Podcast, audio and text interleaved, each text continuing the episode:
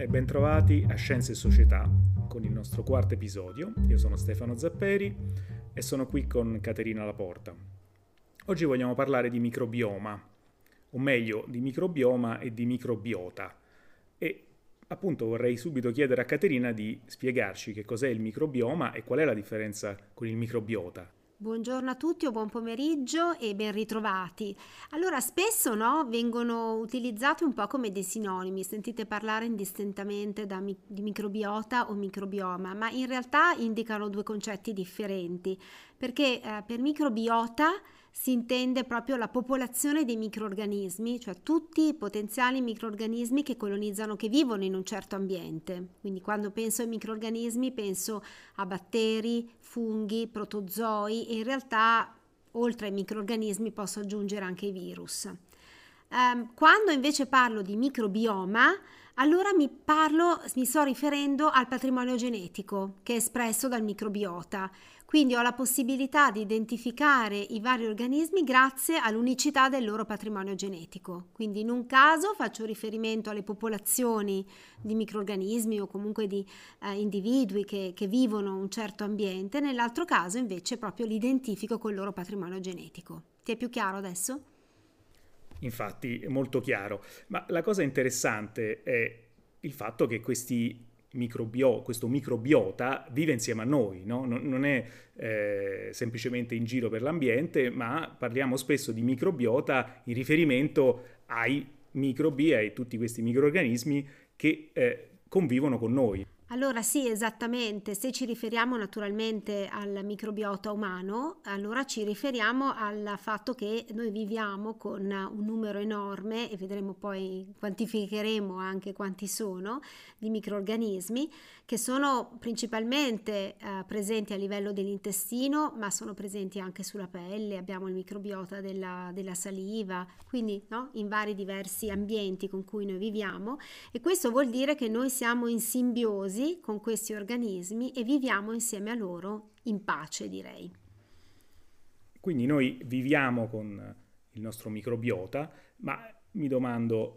il microbiota è uguale per tutti noi o persone diverse hanno microbioti diversi o quanto sono, possono essere diversi i microbioti da persona a persona? Il microbiota in un certo senso è unico per ciascuno di noi perché è legato a noi, a noi, alla nostra vita dove viviamo. C'è una, un, articolo scientifico pubblicato diversi anni fa, adesso non ricordo esattamente su Nature, che era molto divertente e faceva vedere un, dei soggetti che viaggiavano e come cambiava il loro, e se eventualmente come cambiava il loro microbiota. E quello che si vedeva è questo soggetto che partiva, viveva nel suo, nella sua casa, quindi aveva un suo microbiota, poi si spostava, viaggiava, andava in un altro paese, dopo un po' di tempo si adattava al microbiota della casa dove, dove veniva ospitato e così via. Quindi no, il microbiota è questo mondo circostante che vive con noi, che di questo rappresenta un po' il mondo circostante che vive con noi, che poi diventa simbiotico con noi, che ovviamente è dinamico e cambia nel tempo.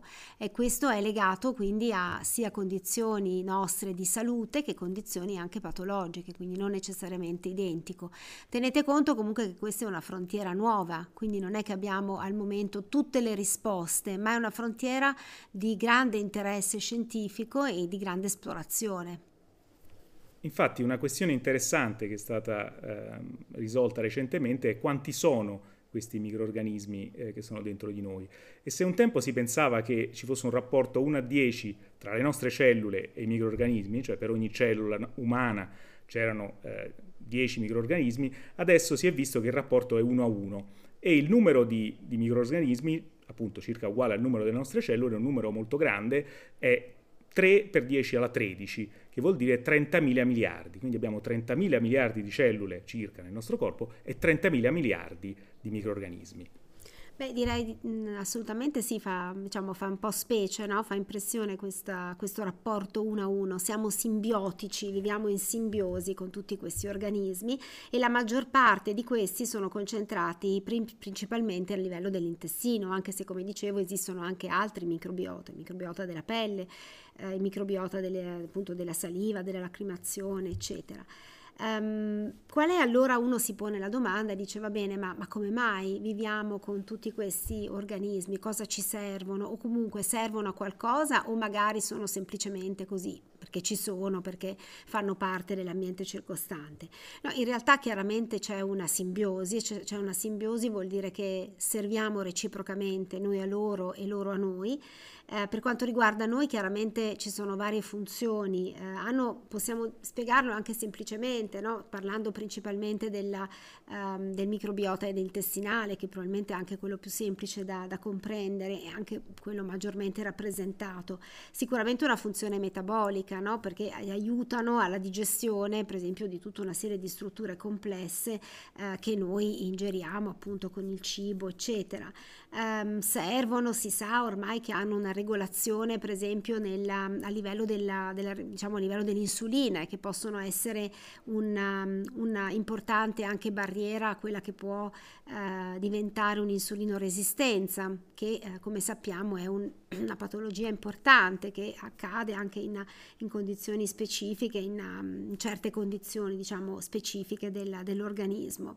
Eh, è legato per esempio al metabolismo, sono legati anche al metabolismo del colesterolo, il colesterolo è un elemento importante di strutturale delle membrane, della membrana cellulare, non è solamente, non va solamente visto come qualcosa di, eh, appunto, di, di negativo, eh, ma ehm, ha sua funzione fisiologica, è quella proprio di controllare quella che è un po' la fluidità delle membrane plasmatica, per esempio, una tra le più importanti funzioni. E poi anche non dimentichiamoci che collaborano anche proprio al, al sistema immunitario, al mantenimento di quella che è la funzione del sistema immunitario che eh, si trova a livello proprio anche a livello intestinale, che è una prima barriera che eh, ha il nostro organismo nei confronti dei patogeni, perché ovviamente ingerendo no, cibo che non, è, eh, che non è sterile, vivendo in un ambiente appunto pieno di altri organismi, la prima barriera naturale no, avviene a livello della, dell'intestino e quindi cioè, lì si crea proprio uno scambio eh, molto importante e anche una tolleranza verso quelli che sono appunto degli organismi, dei microorganismi che,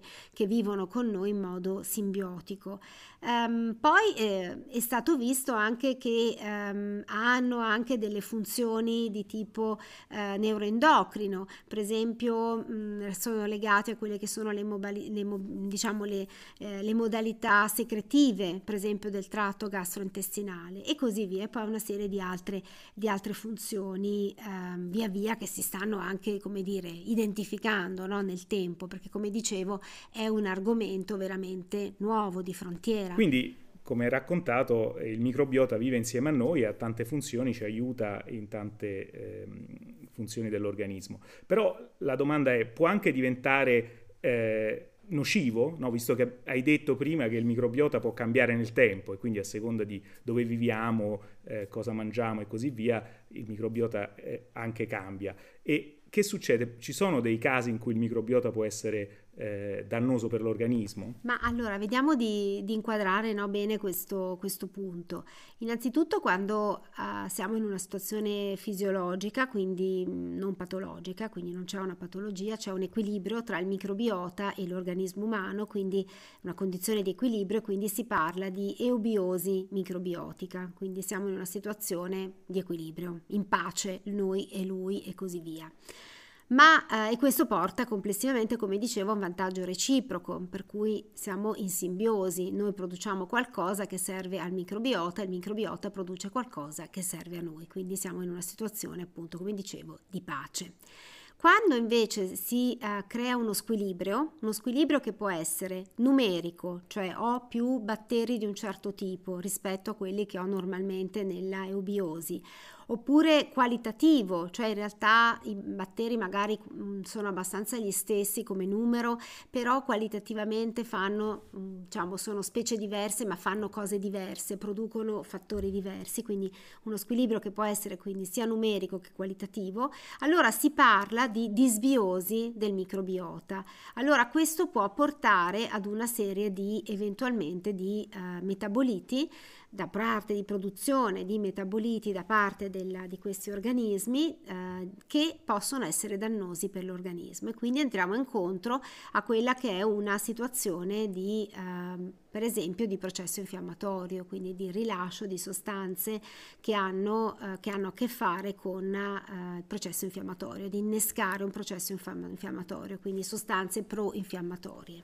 E cosa può provocare questa disbiosi, questo sbilanciamento verso una situazione di microbiota non più ottimale per noi?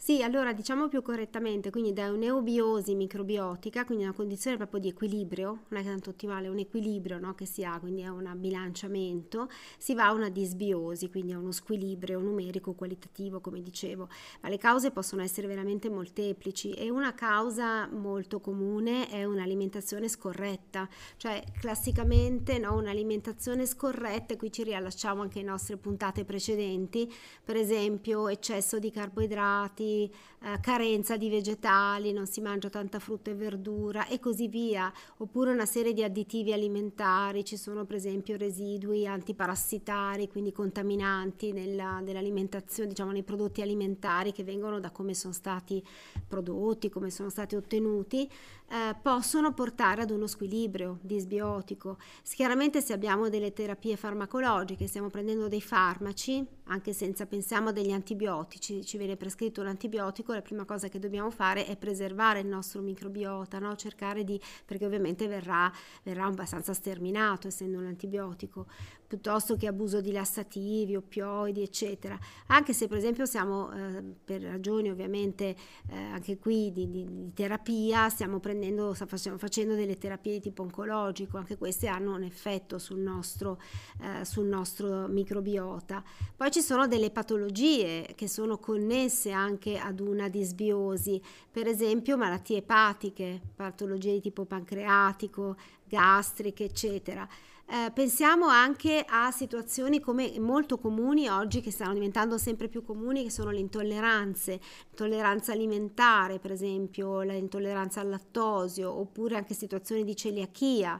piuttosto che ehm, parass- parassiti intestinali, anche questi pensiamo no, sono qualcosa di lontano, ma sono anche questi abbastanza frequenti, quindi parassitosi intestinali, stati per esempio anche eh, che ci portano a degli stati di ansia, quindi cambi, cambiamenti del ritmo sonno-veglia, questo porta ad un'alterazione della... Eh, quindi può portare a un'alterazione di quello che è il nostro microbiota e così via. Come vedete, no? E queste sono solo alcune delle cose che un po' l'iceberg, la punta dell'iceberg, delle cose che via via stanno, stanno emergendo, perché questo è veramente un campo, un campo molto innovativo.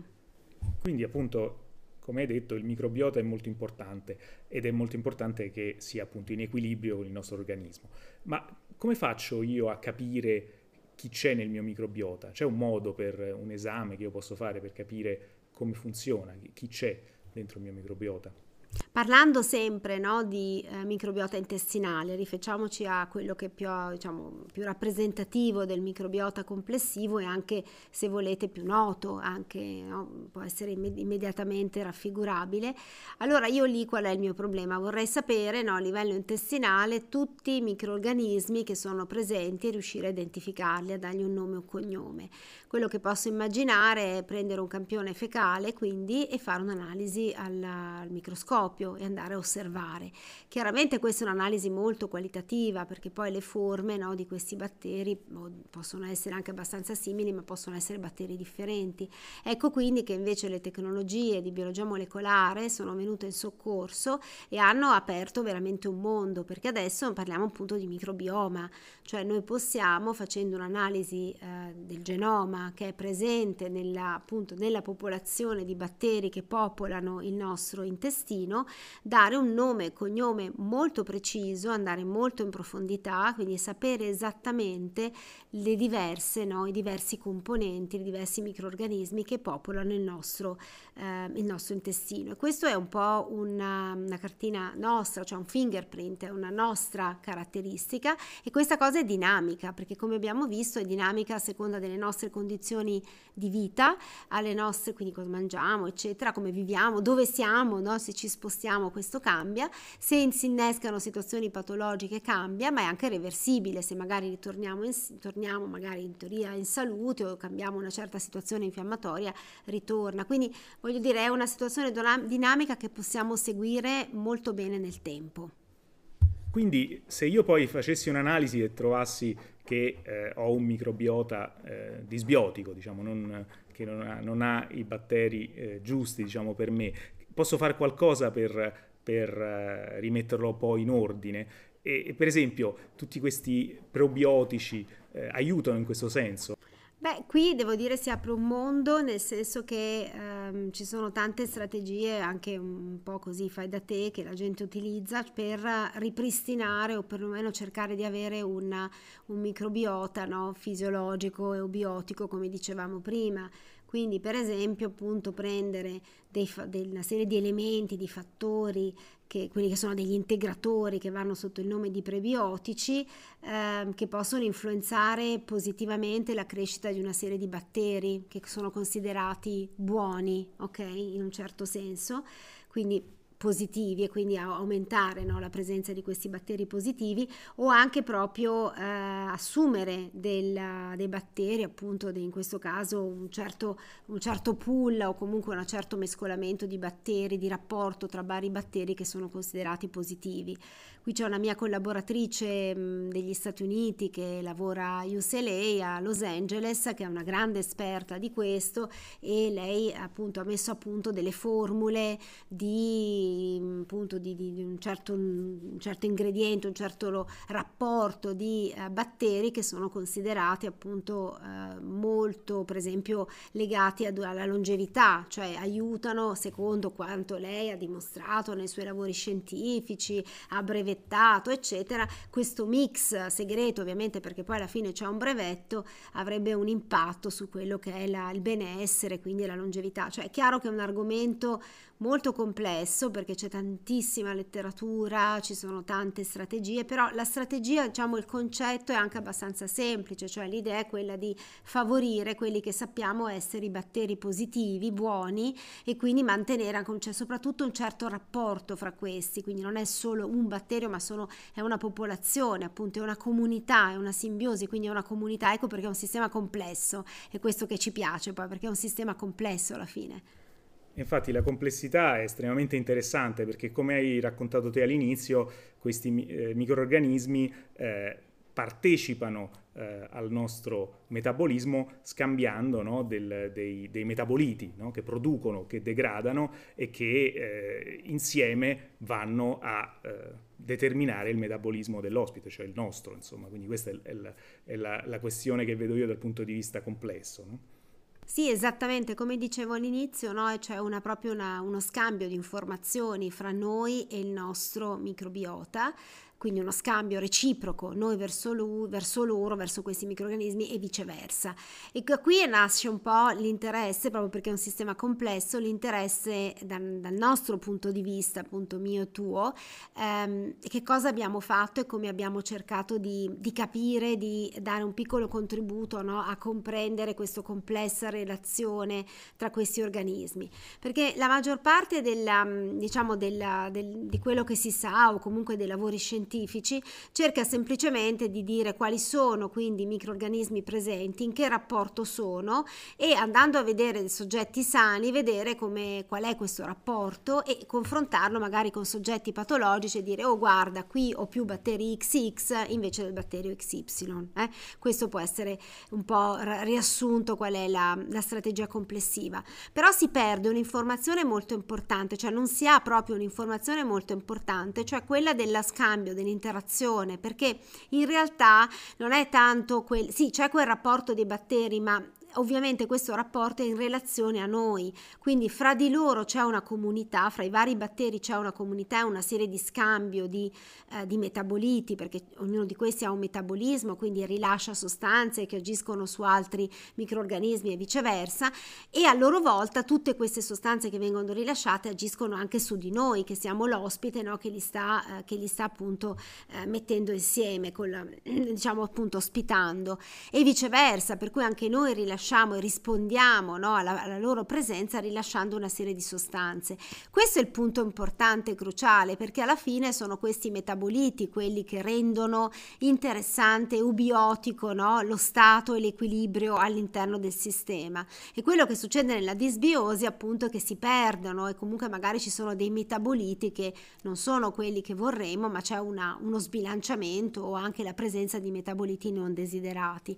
Ma come arrivare a conoscere questi metaboliti? E questa è stata un po' la nostra domanda. E qui abbiamo utilizzato, come, come nostro solito, abbiamo utilizzato una strategia innovativa che usa eh, sistemi complessi, usa il network, eh, network medicine, quindi la connessione della, dei metaboliti e l'intelligenza artificiale. E a questo punto eh, faccio spiegare no, a te Stefano meglio che cosa consiste la tecnologia, il nostro algoritmo avanzato che abbiamo chiamato Stella e che cosa può fare. Sì, appunto, cosa può fare Stella? Allora, come tu hai giustamente spiegato, la domanda è quella di capire eh, a livello di metaboliti cosa succede. Quindi noi quello che abbiamo da, da, un esperimento diciamo, sul microbiota e sul microbioma è l'insieme dei batteri, quindi una lista di batteri e, o di microorganismi con un certo, eh, una certa popolazione, quindi ho tot microorganismi del tipo A, tot microorganismi del tipo B e così via, e, e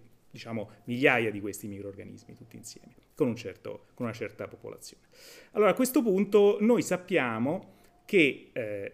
ognuno di questi microorganismi ha una, una, certa capacità di fare delle cose, in particolare un certo metabolismo che gli permette di sintetizzare alcuni metaboliti, alcune sostanze e di degradarne altre. Quindi in generale se lui trova delle sostanze che può degradare, tipicamente le degrada eh, e poi magari sintetizza delle altre sostanze. Quindi c'è un processo diciamo di, eh, di produzione e di distruzione da parte di ciascuno di questi, di questi microorganismi. E questi microorganismi sono stati tutti studiati, quindi noi conosciamo, diciamo, abbiamo dei database che ci dicono il microorganismo X è capace di fare queste cose. D'altra parte, eh, noi vogliamo però sapere cosa succede quando li mettiamo tutti insieme. Quindi il, no- il nostro algoritmo quello che fa è integrare tutte queste informazioni su che tipo di eh, processi possono, eh, possono, svolgere questi microorganismi, integrarli con la popolazione che osserviamo e avere come uscita l'insieme dei metaboliti, no? quindi un, po' di metaboliti, un po' di sostanze verranno distrutte, un po' di sostanze verranno sintetizzate e alla fine avremo tutta una serie di sostanze. E questo, questa informazione è tutt'altro che banale, perché se volessimo ottenerla sperimentalmente dovremmo fare degli esperimenti molto complicati, cui eh, spettroscopia di massa e così via, e cercare di, eh, di, catalogare tutte le sostanze prodotte. Ma in questo modo noi lo possiamo fare algoritmicamente soltanto partendo dalla lista di, micro, di microorganismi presenti che possiamo eh, ottenere, come, come, hai detto te, eh, tramite la metagenomica. Sì, soprattutto eh, quello che magari mi preme sottolineare, siamo molto rapidi perché eh, rispetto a fare appunto una spettrometria di massa, eccetera, siamo molto più veloci abbiamo una tecnologia, cioè c'è una tecnologia a questo punto messa eh, in place, in atto, molto più rapida e anche molto meno costosa, quindi una maggiore sostenibilità e questo a mio avviso rientra in uno dei nostri precedenti podcast in cui la medicina deve essere sostenibile, quindi a disposizione di tutti e integrata con le nuove tecnologie, quindi questo direi è un aspetto positivo. Quello che eh, di fatto serve per fare questo tipo di analisi è un, le feci, quindi si parte da campioni di feci, quindi questo vuol dire un campione che non è, eh, non è invasivo, non c'è bisogno di nessuna attività no, invasiva da parte del medico, ma qualcosa che ognuno fa autonomamente. Eh, l'analisi prevede appunto l'estrazione del genoma totale a partire dalla, dalle feci, quindi tutti i potenziali genomi di tutti i microorganismi in generale, come dicevo, ma possiamo allargare a tutto, cioè non solamente ai batteri, ai virus, eh, quindi non solamente ai microorganismi, ma anche ai virus, ai lieviti, cioè tutto, tutto quello che può popolare, che può essere presente. A quel punto abbiamo un rapporto, eh, sappiamo in che percentuale è presente ciascuna di queste specie e da qui parte il nostro algoritmo stella e dice quali sono i eh, metaboliti eventualmente disbiotici. Eh, qual è il vantaggio? Quindi è che ho un processo secondo me molto, eh, molto veloce, quindi rapido in poco tempo e posso anche puntualmente ripeterlo nel tempo, quindi seguire una mia evoluzione, quindi per esempio vedo che ho una certa situazione patologica, intervengo ad esempio con l'alimentazione, quindi faccio un intervento molto semplice per correggerlo e questo lo vado puntualmente a verificare perché vedo appunto una serie di, di situazioni no, di metaboliti o di disbiosi che si va a normalizzare. Questo mi sembra importante, cioè, no, pensavo una, una tecnologia, quindi un avanzamento della tecnologia porta fondamentalmente a un vantaggio per ciascuno di noi perché riduce i tempi, va nella condizione di, eh, appunto, di eh, eh predizione, quindi di prevenire le patologie e di sostenibilità. Il lavoro poi è stato pubblicato su una importante rivista internazionale che si chiama eScience, è in open access, quindi è leggibile da tutti e come al solito nelle note metteremo la referenza se volete approfondire. Tra l'altro in questo articolo abbiamo poi applicato l'algoritmo Stella a una serie di dati eh, di eh, pazienti con patologie del sistema nervoso centrale e questo può sembrare un po' eh, diciamo controintuitivo perché che c'entra il cervello con l'intestino. Eppure eh, Caterina ci potrà spiegare che esiste una relazione tra eh, intestino e cervello. Eh sì, ehm, effettivamente eh, c'è una relazione eh, cervello-intestino eh, che si chiama appunto brain-gut o gut-brain. Eh, anche qui quello che si sa è in grande evoluzione perché anche questa è una nuova frontiera. Faccio un esempio molto semplice, senza entrare nei dettagli tecnici, anche perché oggettivamente ehm, siamo in evoluzione, quindi potrei dare solamente una, una, pennellata e magari fra qualche tempo questa pennellata potrebbe cambiare colore in modo sostanziale con le nuove ricerche. Però posso farvi un esempio. Quando eh, non mangiamo male, per esempio, abbiamo un'intossicazione alimentare o anche addirittura abbiamo mangiato cose pesanti, no? cose un po' appunto non ben digerite, quello che ci succede eh, quasi sempre è un mal di testa, cioè non, non, ci sentiamo bene ma perché abbiamo la testa pesante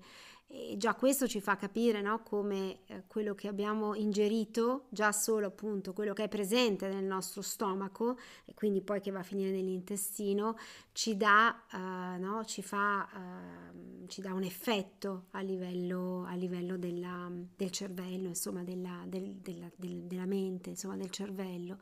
E poi immaginiamo um, tante altre situazioni in cui noi percepiamo una connessione proprio tra il nostro stato di salute e quello che c'è a livello appunto intestinale. Possiamo immaginarne tante condizioni di stress, ci sono persone che quando sono stressate hanno un po' dei mal di pancia che poi sfociano in mal di testa, a volte diventa mal di pancia, diventa mal di testa o viceversa a seconda dei casi e così via. Quindi questo è giusto per farvi capire no? questo legame che è un legame intuitivo e che dal punto di vista biologico si va eh, sempre più delineando, si sta capendo come sia correlato e quali siano anche i diciamo, meccanismi molecolari che, che lo connettono. Sì, in effetti questo discorso del, eh, della connessione tra cervello e intestino è molto affascinante e sicuramente sarà un argomento su cui sentiremo delle cose, insomma è una cosa su cui si studia e vedremo un po' che cosa ci riserverà il futuro. Ma eh, per concludere volevo raccontare un'altra cosa, volevo anche chiederti un'altra cosa, eh, farti raccontare una, eh, una ricerca interessante secondo me qualche mese fa eh, sono venuto a trovarti nel tuo laboratorio e invece di trovare le solite cappe piene di cellule e così via, tutto sterile e così via, ho trovato degli strani alambicchi pieni di acqua, eh, terra, eh, e ho chiesto, ma che cosa state facendo? C'è, c'è, qualche, c'è qualche problema? Magari con, con uh, l'edificio o qualcosa del genere. ho detto no, no, no, no, assolutamente, stiamo studiando il microbioma. Il microbioma. E quindi ero un po' perplesso, ma magari ci puoi raccontare te che cosa stavate veramente studiando. E stavamo studiando, il, cioè stiamo studiando il microbioma, eh, o meglio, eh, il microbioma del suolo, perché eh, io fino adesso vi ho parlato del microbioma umano, quindi appunto questa popolazione che vive in simbiosi con noi di vari organi- microorganismi, ma in realtà eh, questi microbioma, quindi una popolazione di organismi complessi, vive anche nel nostro suolo. Ora, cosa c'entro io col suolo? C'entro semplicemente perché ehm, appunto faccio parte, insomma, sono membro di un dipartimento multidisciplinare eh, dove ci sono anche degli agroecologi, delle, dei colleghi che si occupano di suolo e allora sentendo che appunto mi occupavo di microbioma mh, mm, mi hanno raccontato che anche il suolo, perché questo devo dire la verità non ci avevo mai pensato, ma è abbastanza mh, mm, invece molto interessante a mio avviso, anche il suolo ha il suo microbioma. E questo è importante perché nel suolo cresce, anche lì cresce la vita, no? Crescono ciò che mangiamo,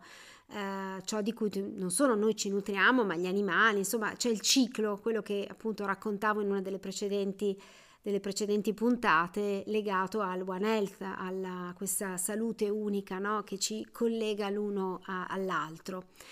e quindi anche capire lo stato di salute del suolo eh, mi raccontavano è estremamente importante. Quindi le ricerche che stavamo facendo, questa stella, il nostro algoritmo stella,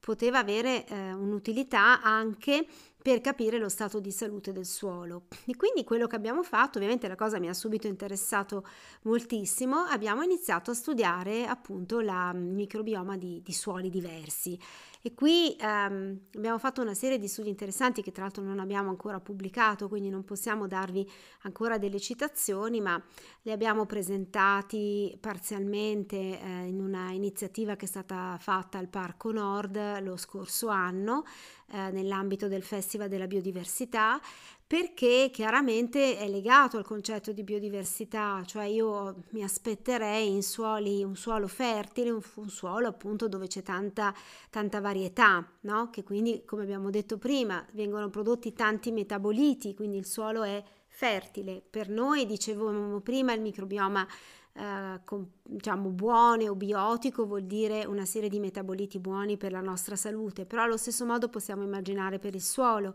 tanti diversi no, microorganismi mh, mm, contribuiscono appunto a un suolo che fa crescere meglio anche le piante, quindi fertile, che tutto sommato riduce anche la necessità di usare delle sostanze chimiche, per esempio, perché già di per sé naturalmente no, ricco. Purtroppo i nostri suoli non sono più così. Io devo dire, eh, non sapendo nulla, quello che mi aspettavo è che ci fosse magari già una mappatura di quello che è il suolo, il benessere, cioè io mi chiedevo banalmente, ma esiste un microbiota eh, come di riferimento del suolo, no? Quindi come per me può essere, come per noi che lavoriamo sull'umano, può essere il microbiota umano, cioè io più come vi dicevo prima so che eh, appunto l'eubiosi corrisponde a una certa proporzione fra certe diverse specie, no? perlomeno per quanto riguarda, per quello che perlomeno sappiamo fino adesso. Chiaro che nel suolo questa cosa è un poco più complessa perché non c'è una vera e propria mappatura dei suoli, um, è molto antica, per esempio abbiamo, c'è un dataset ma è abbastanza antico della comunità europea sullo stato di salute dei suoli, però capite anche l'importanza di capire no? quanto è importante un suolo. Quindi quello che abbiamo fatto è stato di mi hanno dato, ci hanno portato appunto suoli di provenienza diversa, vuol dire suoli di terreni urbanizzati, so, suoli magari di terreni dove c'è un giardino, piuttosto che un bosco, piuttosto che eh, disastrati perché ci sono andati a finire delle sostanze chimiche, eccetera, e siamo andati a vedere qual era la situazione di questi suoli, ovviamente non potendoli confrontare no, rispetto a una situazione umana a un suolo ideale, cioè un suolo che può essere no? il, il suolo sano per antonomasia. Probabilmente questo suolo non esiste sulla nostra terra, probabilmente perché abbiamo calpestato tutto. Ah, interessante. Quindi effettivamente chiunque potrebbe, che fosse interessato a sapere come, eh, in che stato si trova il suo suolo, potrebbe portarti un campione, cosa, una zolla di terra, che cosa ti deve portare se volesse sapere eh, come, come, in che condizioni è il proprio suolo, magari il proprio campo,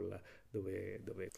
Sì, allo, se qualcuno è interessato come analogamente a quello che può fare sul, per il microbioma umano, se è interess- interessato sul microbioma umano, ovviamente ci sarà necessità delle feci. Nel caso del, del suolo, se vuol capire lo stato del suolo, del suo suolo, eh, c'è un protocollo da seguire, ovviamente i primi eh, non vengono pre- non viene preso, non viene analizzato il suolo dei primi 5 centimetri, perché è ovvio che lì c'è il deposito no? di, di, di, materiale, di foglie, di, di cose che sono detriti no? di, di, materiale e quindi bisogna eh, andare sotto, al di sotto, c'è un, quindi un protocollo che va, che va seguito, eh, non ho bisogno di grandi quantità di, te, di terreno, mi bastano 200-300 grammi, quindi insomma una, una manciata insomma, di, di terreno e, mm, e, non ho detto una cosa, noi andiamo a analizzare non solo il, appunto col metagenoma, quindi con l'analisi genomica, tutti quelli che è il genoma, quindi tutti i potenziali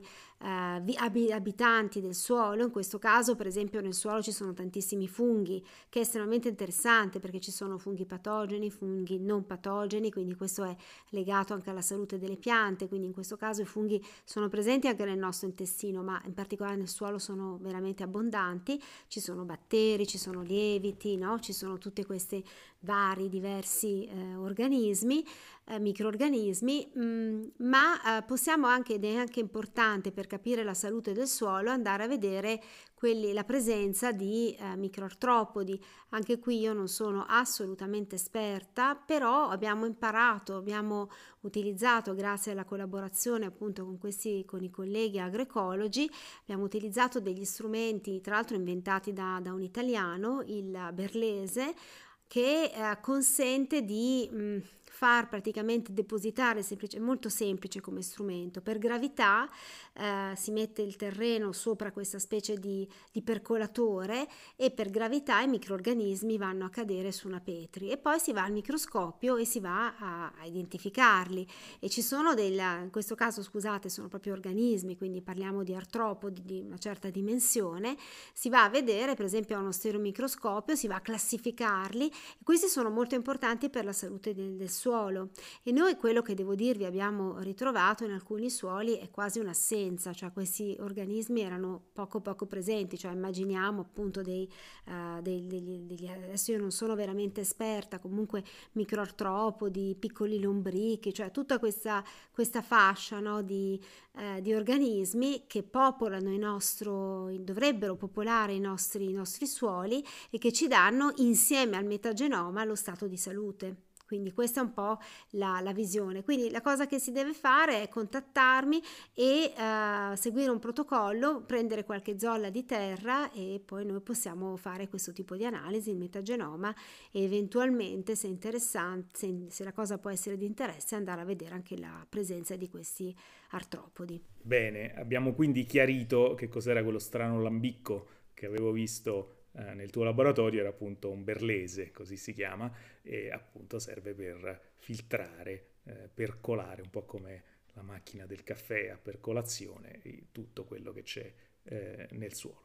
Bene, con questo direi che possiamo concludere, siamo partiti dal microbioma umano e siamo arrivati al microbioma del suolo, due cose molto diverse, però penso che riassumono bene questa idea di interdisciplinarità e complessità in cui concetti eh, in un certo senso simili si applicano ad ambiti molto diversi e questa è un po' la bellezza della scienza interdisciplinare, cioè imparare da un campo e poi portarlo eh, in un altro. Quindi vi diamo appuntamento alla prossima settimana e buongiorno o buonasera.